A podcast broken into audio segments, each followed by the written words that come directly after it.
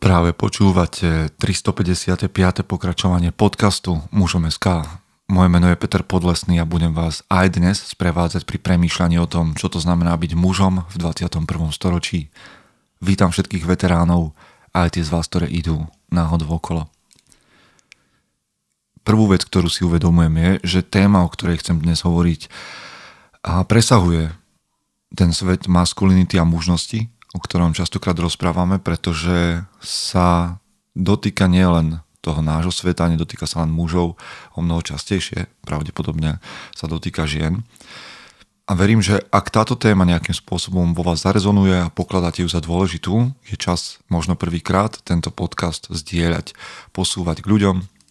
Neviete, neviete, koho sa to dotkne, tak ako ste nevedeli, že ja som riešil túto tému a že ju riešim nejakým spôsobom aj práve teraz ja viem, mnohí nás podporujete už dnes práve tým, že nás dielate alebo že nás pozývate na kávu, za to všetko vám ďakujem. Okrem toho ďakujeme aj nášmu partnerovi notropy.sk. Ak chcete používať ich doplnky výživy, ja to robím, používam aj Restart, aj Drive, aj teda pred spaním, aj ak sa chcem sústrediť pri práci, tak bežte na notropy.sk a použite kód MUZOM10. Dostanete zľavu, pomôžete tak sebe aj nám. A ja vám odporúčam aj Restart, aj Drive, pretože z toho, ako mám skúsenosť ja, lepšie sa mi spí a lepšie sa mi pracuje aj vďaka týmto doplnkom výživy.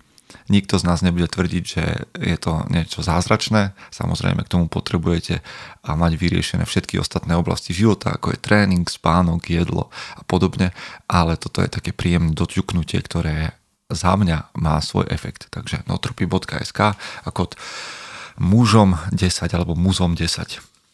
Priatelia, ideme do vážnej témy, o ktorej vlastne ani neviem, ako skončí, možno otváram pandorínu skrinku, ale je čas. Chce to znáť svoji cenu a ísť houževnate za svým. Ale musíš umieť snášať rány. A ne si stiežovať, že nejsi tam, kde si chcel a ukazovať na toho nebo na toho, že to zavideli pôjdeš do boja som. Ak dokážeš sniť, nedať však sním vlád. Práci taše činy v živote se odrazí ve viečnosť. Kde je vôľa, tam je cesta. Istý druh krásy. Zaslužte si své štíty! Vy, ktorí počúvate podcast Mužom.sk dlhšie, viete, že tento formát sa nestal iba premyšľaním o svete mužov, ale stal sa aj takým mostom medzi mojimi myšlienkami a môjim životom a tým, o čom premýšľate vy. Niekedy je pre vás povzbudením, inokedy nesúhlasíte a to všetko je v poriadku. Tak to možno bude aj dnes.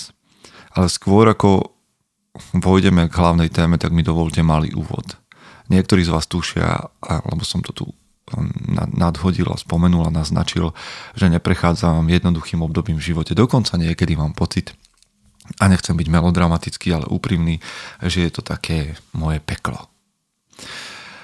A som rád za povzbudenia, ktoré prichádzajú, že peklom treba prejsť a že netreba zabúdať na to, že, že, ne, že nemám zastať a že niekde je tá hranica, ktorú prekročím a bude dobre. Ale to, čo som si uvedomil ja, je, že to peklo môže mať rôzne úrovne. Veľmi podobné tej božskej komédii, kde Dante hovorí o deviatich úrovniach pekla. Že ešte je kam ísť, ešte je stále kam zísť nižšie a nižšie. A božská komédia je zaujímavá, ja sa nechcem prirovnávať k tomu, že trpím najviac na svete, sú ľudia, ktorí trpia viac, aj keď Viete, ja som sa vždy díval na antických a mýtických hrdinov ako na, na niečo hodné inšpirácie a vlastne som si uvedomil, že moji najobľúbenejší grécky hrdinovia všetci navštívili peklo. Herakles, Odysseus, Theseus, Orfeus, oni všetci a museli časť svojho príbehu odžiť v pekle. V ťažkostiach, v ťažobe, v stretávaní sa s mŕtvými, a vyšli z toho. Niektorí úspešne, iní menej úspešne. 10 rokov práce na sebe, 10 mm, rokov skúmania maskulinity a mužnosti myslím, že prinieslo dobrý základ na to, aby som mohol prechádzať časom, ktorým prechádzam. pred desiatimi rokmi by som to takto nedal. A nehovorím, že som nejaký hrdina, ani víťaz, ale býva to občas ťažké. Na druhej strane, práve toto obdobie mi pomáha otvárať nové témy, pomáha mi dostávať sa do zakázaných oblastí. Do zakázaných oblastí, ktoré som si zakázal v minulosti ja, niektoré sú zakázané, pretože spoločnosť o nich hovorí, alebo niektoré systémy viery o nich hovoria, že, že to sú nepovolené a miesta na premýšľania a myšlienky. Ale ja som sa dostal vďaka tomuto za posledné týždne aj k tomu, aby som čelil svojim starým strachom, aby som začal nové veci. No, ale to je iný príbeh. Ja viem, zatiaľ som veľmi všeobecný, pretože nechcem hovoriť o tom, ale chcem hovoriť o niečom, čo sa stalo o mnoho, o mnoho dávnejšie. Ale aj vďaka tomu, že prechádzam aj terapiou a mám za sebou aj nejaké poznanie o maskulinite a môžem vstupovať aj na tenký ľad. A čo je tým tenkým, tenkým ľadom dnes? Tým tenkým ľadom dnes je téma sexuálneho zneužívania, o ktorej chcem hovoriť a chcem vám povedať svoj osobný príbeh, ako som bol sexuálne obťažovaný ako dieťa. A neviem, koho sa táto téma dotkne, kto sa bude ňou cítiť mm, nejaký ohrozený alebo smutný. To na teraz nie je podstatné. Na teraz je podstatné, že túto tému treba otvoriť a ja ju neotváram, pretože prišla módna vlna nejaká. Alebo že je táto téma teraz in. Poviem vám, ako som k tomu prišiel. Pár mesiacov späť som na Netflixe videl film Čestné skautské. A ten film ma veľmi zastavil. Film, teda to nie je tak film ako dokument, alebo teda dokumentárny film, ktorý pojednáva o obetiach sexuálneho zneužívania v Spojených štátoch amerických v skautskej organizácii. Odporúčam vám to, aj keď možno niektorí z vás, ktorí ste činní skauti alebo bývalí skauti, možno nás počúvajú aj nejakí skautskí činovníci, máte výhrady, ale ja vám chcem povedať svoj príbeh. A dovolte mi mm, som v tom taký neistý, pretože som sa nikdy s obeťami sexuálneho násilia nerozprával práve o tomto. A neviem používať možno správne termíny. Ja hovorím o sebe, že som bol sexuálne obťažovaný, pretože to chcem odlíšiť od znásilnenia, pretože som nebol znásilnený. Aj keď možno, keby som sa rozprával s nejakými odborníkmi, tak by tieto veci dokázali pomenovať lepšie a možno na to niekde raz príde. V každom prípade, pred, ne, pred pár mesiacmi som teda videl tento film a povedal som si, hm, to je veľmi dôležitá téma, ku ktorej mám čo povedať. Medzičasom, a teda v posledných dňoch, sme počúvali o tom, ako sexuálne obete, teda sexuál, obete sexuálneho násilia dokážu a mali by v nejakom časovom rozmedzi hovoriť o tom, čo sa im stalo a vyjadrovali sa k tomu puerokrati v našej vláde. Puerokrati, alebo puerokracia, je môj terminus technicus, ktorým označujem vládu nezrelých chlapcov, neiniciovaných mužov, ktorí hrajú detské hry a prežívajú nejaké naplnenie pubertálnych túžob v tom, že získali moc, peniaze a pozornosť, ale v skutočnosti sú to malí chlapci. A práve takýchto malých chlapcov som počul hovoriť o tom, ako sa majú správať obete sexuálneho násilia. Takže som, toto bol, bola ďalšia kvapka, hm, keď, kedy som k tomu, čo to povedal aj v Bratstve Records a rozhodol som sa túto tému otvárať. A druhá, teda tretia vec, ktorá k tomu prispela je, že v poslednej dobe som mal naozaj niekoľko rozhovorov, ktoré, kde vyplávalo na povrch, že sexuálne obťažovanie, násilie, znásilnenie je téma, ktorú si nesie, nesie viac ľudí, ako by sme možno čakali, alebo ľudia, ktorí sú nám bližšie, ako by sme si mysleli. Ja som svoju tému otvoril pred nejakým časom na terapii.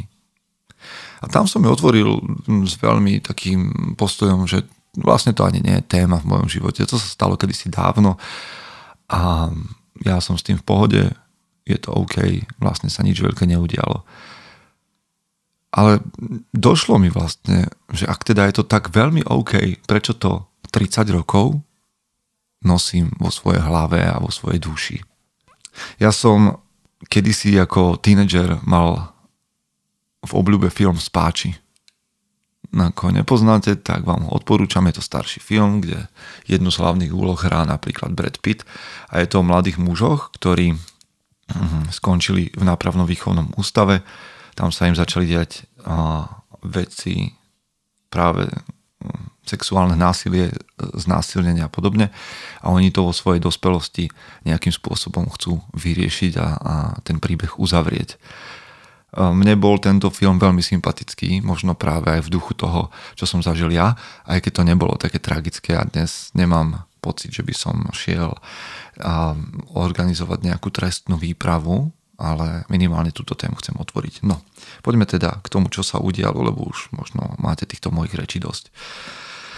Za prvé budem hovoriť o mojej skúsenosti v scoutingu v 90. rokoch, alebo v prvej polovici 90. rokov, kedy som mal niečo možno okolo 11, 12, 13 rokov Nechcem mm, hovoriť konkrétne mená, pretože ja neviem, aké toto môže mať právne následky. Nechcem, toto je asi dnes slovo proti slovu. A teda nebudem hovoriť ani o konkrétnom skautskom zbore, mm, kam som patril a nebudem hovoriť ani kto ho viedol ani v ktorých rokoch, ale bolo to v prvej polovici 90. rokov. Hovoriť o scoutingu a moje skúsenosti ale môže priniesť nejakú, nejaké nedorozumenie. Ja nechcem obviniť dnes slovenský scouting ani scoutskú organizáciu z niečoho nekalého. Chcem len povedať, čo sa mi udialo na konkrétnom mieste, v konkrétnom čase a ako jednému z mnohých. A ja verím v vo význam zmysel skautskej organizácie. Viem, že scouting ako idea, scouting ako organizácia priniesla mnoho dobrého, mnoho dobrých priateľstiev, času, um, morálnych ľudí, pomoci a tak ďalej a tak ďalej. Ja sám som bol súčasťou dobrovoľníckej práce s tínedžermi neskôr, mimo scoutingu a tiež si dnes uvedomujem, aké je to nebezpečné alebo aký tenký rad to môže byť, koľko chýb som narobil ako mladý človek, ktorý vedie deti a koľko vecí by sa dalo vysvetliť nesprávnym spôsobom, keď som objal niekoho pri nejakom emocionálnom stave, keď dieťa plakalo alebo sa zdieľalo s nejakou udalosťou a viem, že som bol vtedy neskúsený, neškolený mladý muž, ktorý nemal nejaké vodiace linky a dnes by som robil veci inak, ale nikdy som sa nedopustil ničoho podobného, ako som zažil ja práve na tom mieste. Viete, ja som bol a 10, 11, 12 ročný chlapec, ktorý sa rád strácal v knihách. Ja som žil veľa, vo svojej hlave veľa príbehov, ktorých som bol súčasťou. Čítal som Tarzana, čítal som všetky tie dobrodružné knihy pre chlapcov a veľmi som túžil zažívať tie veci, o ktorých som čítal a spomínam na to veľmi rád. V jednom momente som začal čítať knihy od Jaroslava Foglara, čo bol český autor, vynikajúci spisovateľ literatúry pre mládež, ktorý hm, bol nosnou postavou českého a aj slovenského scoutingu a jeho knihy vlastne hovorili o všetkom tom, čo sa v scoutingu málo dať zažiť. To boli pre mňa sveté knihy ja som tých čítal dookola rýchle šípy a chlapcov od Bobrej rieky a podobne. A túžil som zažívať podobné veci. A tak som sa jedného dňa cez rôzne okolnosti sám dostal do skautského oddielu. A spolu so mnou tam postupne prišli aj nejakí moji kamaráti, ktorí chceli zažívať podobné veci a radi trávili čas v lese a Ehm, vlastne sme chceli a túžili po dobrodružstve. Bol to skautský oddiel, ktorý sa nejakým spôsobom aj hlásil kresťan, ku kresťanskej tradícii, čiže vlastne prinášal ešte ako keby tú hodnotu, keďže ja som vyrastal v rodine, ktorá hej, sa ku kresťanstvu hlásila a hlási. Takže som mm, akože ešte tam bol tento upgrade také, takéhoto dobrého prostredia. A ja som tam vlastne začal chodievať a stretával som tam starších chlapcov a boli pre mňa naozaj vzorom a robili sme všetky tie veci. A, pobyty v prírode, v lese, a učil som sa rôzne zručnosti, úzly, naozaj sme zažívali a skúšali rôzne hry bojové a bolo to skvelé. Všetky tie stretnutia v klubovni a tak ďalej boli úžasné zaujímavá postava, ktorá do toho vstupuje, bol vodca toho skautského oddielu. Starší chlap, ktorý mm, nás viedol, bol veľmi priateľský, láskavý, aj keď vedel byť naozaj prísny. A pestoval si s, nami kamarátsky vzťah. A vy asi tušíte, že keď k nemu mierim, tak hmm, tam bude niekde tá moja skúsenosť. Totiž to sa stalo, že nás v jednej chvíli tento vodca skautského oddielu pozval k sebe domov viacerých chlapcov, ktorí sme začínali so scoutingom. A pozval nás tam s tým a vlastne všetky moje spomienky nie sú veľmi jasné, ale viem, že to bolo v spojení so scoutingom a s rozhovorom o tom, že, že ako ďalej vodieli a, a čo všetko tam môžeme robiť a podobne a tento chlap mal doma vlastne všetku výbavu, všetky tie stany a, a vzduchovky a lúky a podobne. Takže to bolo pre mňa veľké dobrodružstvo znova sa dostať niekde bližšie tomu môjmu vysnívanému a, príbehu. Keď sme k nemu prišli, a, tak ja som bol úplne vyjavený z toho. Aj keď ten byt, kde žil on sám, s obrazom svojej matky na stene a bol taký, ja dnes na ňo mám spomienku ako na taký veľmi stiesňujúci, ale veľmi stiesňujúci pocit. A tento chlap mi ukázal knihy od Jaroslava Foglára, ktoré boli podpísané samotným autorom. A to bol pre mňa absolútne svetý grál. To bol naozaj že posvetný moment, kedy som sa mohol dotknúť knihy, ktorý sa dotkol tento veľký dobrodruh a, a, a môj vzor, Čiže naozaj som bol úplne, úplne hotový z toho, že kde som sa to až dostal a že čo, kto je tento človek predo mnou, s kým sa on pozná, čo on zažil, čo všetko vie. A tam sa vlastne tá celá rozprávka končí. Lebo tento muž si nás tam zavolal chlapcov, názročných, zďaleka nie 14 ani 15 ročných, ale a o, o, o čosi mladších, aby nás masíroval, aby nám dal masáž. A dnes, ako 40-ročnému mužovi, mi to príde ako nonsens, ako šialenstvo. Ale vtedy ako chlapcovi, ktorý bol očarený tou aurou scoutingu a toho posvetného, čo som ja vnímal, som to tak vôbec nevidel. Ako bolo to zvláštne, ale tak si nás každého po jednom odviedol do ďalšej miestnosti. Boli sme tam, ak sa nemýlim, tak traja možno dvaja, ale myslím si, že traja. A mm, tam každému dal masáž, ale vyžadoval, aby sme boli pritom úplne nahí. A dotýkal sa nám, mne, nám, neboli sme toho svetkami navzájom, natoľko bol múdry, penisu, zadku. Naozaj to si prešiel dôkladnou masážou a samozrejme nás pritom, keď pritom hovoril, tak mal pritom rôzne sexuálne poznámky a nezabudol nás ubezpečovať, že to robíme dobrovoľne.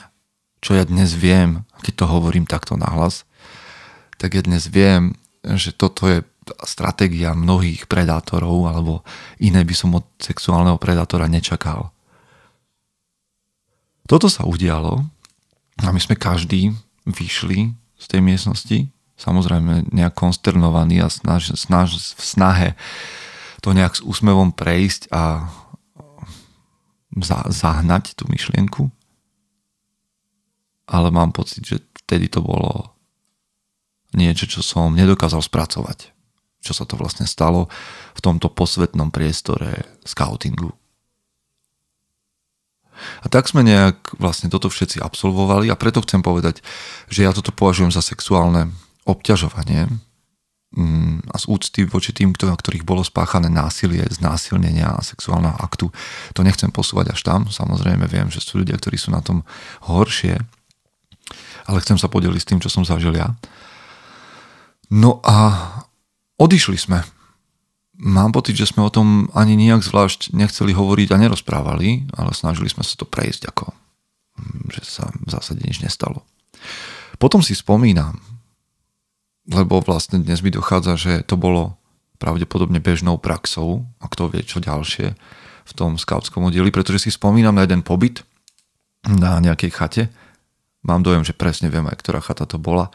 Zaujímavé, že ja si pamätám detaily toho bytu, aj keď moja pamäť mi neslúži vždy tak, ako by som chcela, na mnohé veci sa nepamätám, tak tu si pamätám na detaily bytu, viem, kde to presne bolo a na akej ulici a adrese. A potom si teda pamätám aj chatu, kde sme boli ako skautský oddiel.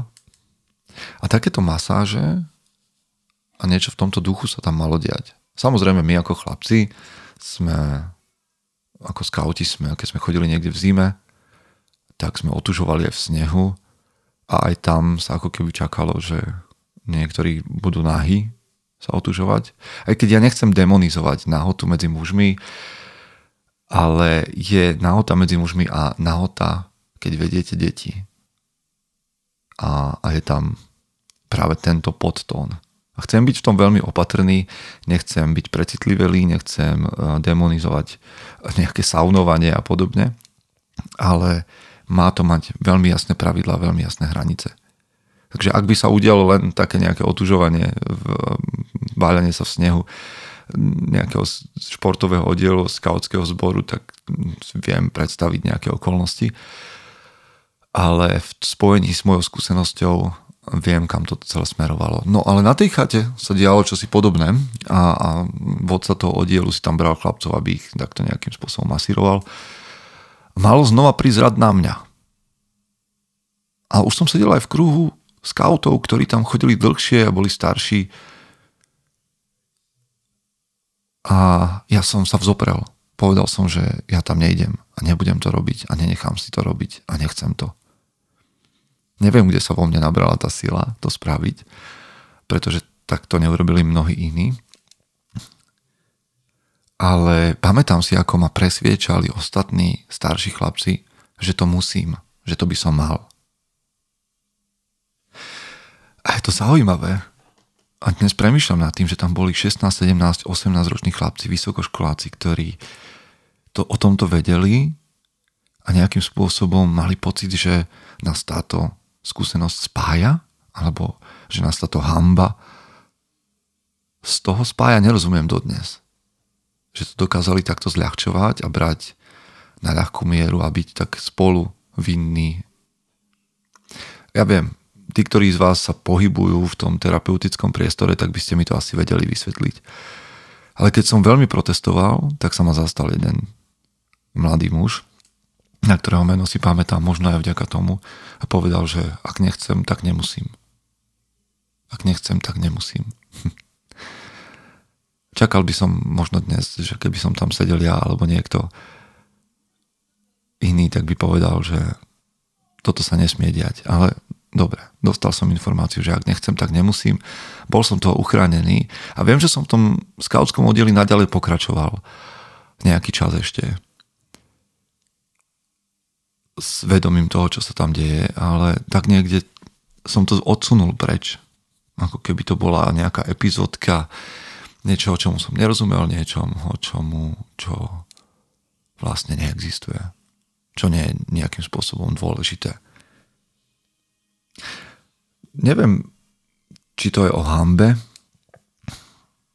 ale neskôr, keď som odtiaľ odišiel, som sa znova dostal do, do kresťanských kruhov a tam sa udiala ďalšia vec. A ja som znova aj tomu kresťanskému prostrediu, v ktorom som vyrastol, za veľa vďačný, ale jednej veci nie a možno viacerým, ale dnes poviem o jednej. Že som tam dostal vzorec alebo ponaučenie, že, že veci, ktoré sa mi udiali v minulosti, mám odpustiť nejak tak do vzduchu. Všeobecne. A ja som tomu uveril. A nikto mi nepovedal, že naopak, že ak sa vám udiali takéto veci v živote alebo čokoľvek iné, čo vás ťaží, takže to nemáte odpúšťať, ale máte to riešiť. Ak následne bude odpustenie súčasťou toho procesu, tak je to v poriadku, ale odpustiť takéto veci bez toho, aby ste o nich hovorili, aby ste ich riešili, aby ste ich napravili, nie je správne. No a ja som ich tak nejak odpustil všeobecne. A pokračoval som a po 30 rokoch som sa opýtal aj vďaka terapii sám seba. OK, tak ak som to takto odpustil, ak to už nie je taká veľká vec. Prečo to v sebe mám? Prečo mám v sebe tie spomienky a tak živé? Prečo mám v sebe tie detaily? Prečo mám v sebe otázky na tých všetkých mladých mužov, ktorí boli okolo mňa? Pozrite, je 30 rokov po. A až dnes mi prišlo za vhodné to otvoriť a s akým pocitom som sa asi podľa vás pozeral na toho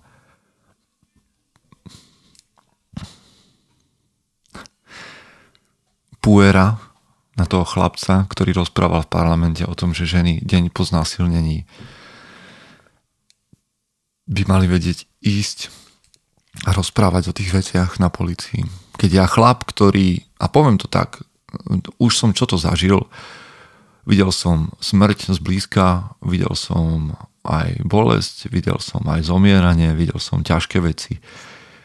Fyzicky čo to zvládnem, mám nejakú konštrukciu, mám v seba rozvoji, čo to nabehané a mám načítané. Napriek tomu všetkému. A to som nebol ani fyzicky znásilnený, aj keď je to otázne, ako sa asi cítia ľudia, ktorí nemajú takúto konštrukciu, nemajú takéto zázemie, takýto základ a niekto im hovorí, ako majú toto, to, tento svoj stav riešiť. To, čo chcem povedať, je, že ja nie som obeď. Bol som obeťou, ale dnes ja nemám mentálnu výbavu obete. Toto nie je o plačí nad rozliatým mliekom, toto nie je volanie o pomoc. Toto je volanie o pomoc pre iných. Ja som svoju pomoc našiel, ja o týchto veciach už hovorím a hovorím o nich spokojom, aj keď s hnevom, ale verím, že so spravodlivým. A dnes nie som obeď, ale bol som ňou. Ale viem, že sú okolo mňa ľudia, a aj muži, ktorí toto počúvajú, ktorí boli obeťou. Možno v scoutingu, možno inde, možno v športovom oddieli, možno na literárnom krúžku, možno v rodine, kdekoľvek. A preto o tom hovorím, že pre každú obeť existuje nejaká cesta von a ja rád prispejem svojim málom k tomuto riešeniu. Nemyslím si, že by, alebo som si doteraz nemyslel, že by ma táto skúsenosť nejak v živote zásadne ovplyvnila. Môj intimný život alebo moje vzťahy. Ale dnes si uvedomujem, že to ja vlastne neviem povedať. Že ja predsa viem hodnotiť iba svoj život. Takže ak si myslíte niektorí z vás, že sa nič nestalo vlastne vo vašom živote, ak ste to zažili, pretože žijete vlastne v zásade bez nejakých veľkých traumatických ehm, stavov a bez nejakých desov nočných. Nikto z nás vlastne nevie povedať, ako by sme žili bez toho. A okoľko by bol náš život iný, keby, kedy by sme, keby sme to nezažili. Takže hovoriť o tom, že sa vlastne nič nestalo, je veľmi relatívne. Čo teda? Prečo o tom hovorím? No pretože hovorím o svete maskulinity a um, muži sú častokrát agresori a predátori v tomto svete, um, sexuálnom alebo intimnom. A ja stále aj, aj v knihe, aj v tomto priestore hovorím o tom, že je dôležité, aby chlapci trávili čas s dospelými mužmi a že v istom období chlapčenského života sa prirodzene chlapci začnú pozerať po iných vzoroch ako po svojom otcovi a v kruhu svojej rodiny. A za mňa to je v poriadku ja vyzývam vždy, aby rodičia dovolili chlapcom mm, nájsť si vzor niekde mimo v zmysle dobrého trénera alebo, alebo lídra, či už je to v kresťanskom spoločenstve, e, v športovom klube, v nejakých mimoškolských aktivitách, v scoutingu. Isté. Hovorím o tom. Ale zároveň mám za to, že je treba byť veľmi, veľmi opatrný pozície nás, ktorí chlapcov niekomu, niekomu zverujeme. A dievčata samozrejme, ale ste na podcaste mužom, tak to mám potrebu občas počiarknúť. A možno existujú nejaké veci, ako to robiť správne, múdro a ako aspoň obmedziť tak trocha ten to riziko a nebezpečenstvo, lebo celkom sa mu nedokážeme vyhnúť, akokoľvek by sme sa snažili. A určite nie je, nie je cesta zamknúť dieťa, chlapca v jeho izbe. Pretože ani jasný prehľad o živote vášho dieťaťa, ani jasný prehľad o tom, kde sa vlastne pohybuje, s kým sa stretáva, nemusí pomôcť. Muži, ktorí majú takéto predatorské sklony, vás dokážu obalamutiť. Ani otvorený vzťah, že sa rozprávate so svojim dieťaťom, nemusí mm, byť riešenie. Ale určite to pomôže a určite to eliminuje nejaké, nejaké, nejaké mm, možnosti, nejaké šance. Jedna silná zbraň, ku ktorej vás dnes volám, ako otcov alebo lídrov vedúcich je, aby ste deti, mladých mužov, mladé ženy učili hovoriť nahlas nie. Aby sa mladý človek dokázal vzoprieť veciam, ktoré sa mu nepáčia, ktoré mu v živote nevyhovujú. Isté, pri nejakom násilí to už ani to nemusí pomôcť. Ale predtým, ako sa to násilie udeje, a možno v prípade, v akom som bol ja, by pomohlo veľmi jasne nahlas povedať nie.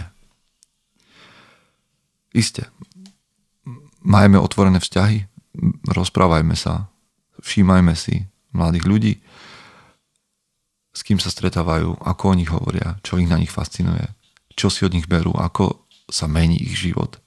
Ale v prvom rade hovorme ich, alebo učme ich, aha, učme ich, aby, aby sa vedeli zastať sami seba. Učme ich sebavedomiu, ich sebahodnote, a skôr im zvýrazňujeme, zdôrazňujeme to, že, na, že nikto nemá právo na ich myseľ a ani na ich hodnotu. A že na každý moment, ktorý je pre nich nejakým spôsobom ohrozujúci, kde sa cítia v ohrození, majú právo veľmi jasne povedať nie nechcem, nebudem a odísť. Toto nie je riešenie úplné. To sú len moje nápady. Samozrejme, ja trvám na tom, že mladí muži potrebujú inicio, iniciáciu od starších chlapov. Ale má sa to diať v bezpečí a v porozumení a s vedomím rodičov, s vedomím otcov. Otcovia by mali byť ideálne súčasťou toho.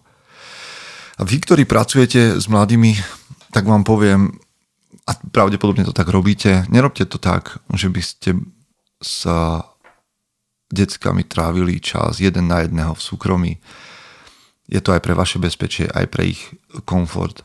Nerobte to tak, že budete sa stretávať v súkromí s nejakou malou skupinkou detí. Ja viem, že pre mnohých to je samozrejme, ale pre iných z vás to pri, všetkej, pri všetkom dobrom úmysle samozrejme nemusí byť. Trávte s nimi čas na verejnosti, stretávajte sa vonku, robte tam s nimi všetky vaše aktivity, športy, tréningy a tak ďalej, ale buďte transparentní. A my, ktorí vedieme mužov, tak chlapcov, devčatá, ľudí, tak si všímajme zmeny na ich správaní. Hovoríme s nimi o sexualite. Nestrašme ich, lebo narobíme s dobrým úmyslom zlo, Nesnažme sa byť vo vrtulníku, že by sme sledovali každý krok, pretože oni sa potom zbúria a budú sa skrývať o to viac, ale hovoriť s nimi aj o tomto. Aj o tom, že majú právo povedať nie, kedykoľvek sa cítia diskomfortne a odísť. Hm. Pravdepodobne som vám ne, neporadil v mnohých veciach, ale chcel som priniesť túto tému ako niečo, čo sa deje. Ako niečo, čo je realitou aj na Slovensku. A stalo sa a dialo sa a ja nemám dôvod zatiaľ neveriť, že už sa to nedeje aj v slovenskom scoutingu. Ale verím, že slovenský scouting má dnes svoje interné veľmi prísne pravidlá a že aj pod tlakom filmu Čestné skautské sa toto bude meniť, aby, aby, sa, aby, nikde, aby to riziko bolo čo najviac eliminované. Ale vlastne som prišiel s týmto príbehom pre všetkých vás, mužov, aj ženy, ktorí počúvate tento podcast, že som prešiel takouto skúsenosťou a že som sa o nej rozhodol hovoriť. A ak ste prešli niečím podobným vy, možno príde čas, kedy o tom budete hovoriť vy. Možno nie takto nahlas, možno sa budete zdieľať len niekomu veľmi blízkemu, tak ako som to urobil ja pred časom. Možno to otvoríte v nejakom širšom fóre, možno to otvoríte v, v vašom kmeni, vo vašom klane, vo vašej partii chlapov. V každom prípade, ak si myslíte, že sa nemáte komu o tom vyrozprávať, pretože nikto tomu nerozumie, tak mi napíšte správu a ja budem minimálne ten človek, ktorý to s vami ponesie a bude to s vami zdieľať. Je medzi nami mnoho takých spáčov, ako som bol ja, ktorí nechali uspať tento príbeh, ale v skutočnosti všetko, čo spí, sa raz môže zobudiť. Uspať takéto príbehy nie je riešenie. A tak by sa každý spáč mal zobudiť a čeliť aj tomuto. Toto je len jedna, jeden bod na mojej ceste, zďaleka nie je ten najťažší, ale zdieľal som vám ho. Priatelia, aj cez ťažké veci, ktoré zažívate v živote, vám prajem, aby ste boli tou najlepšou verziou seba samého. Chce to znát svoji cenu a jít houževnatě za svým, ale musíš umět snášet rány a ne si stěžovat, že nejsi tam, kde jsi chtěl a ukazovat na toho nebo na toho, že to zaviděli pôjdeš do boja som. Ak dokážeš sniť, nedať však snom vlád. Práci taše činy v živote se odrazí ve viečnosti. Kde je vôľa, tam je cesta. Istý druh krásy. Zaslužte si své štíty!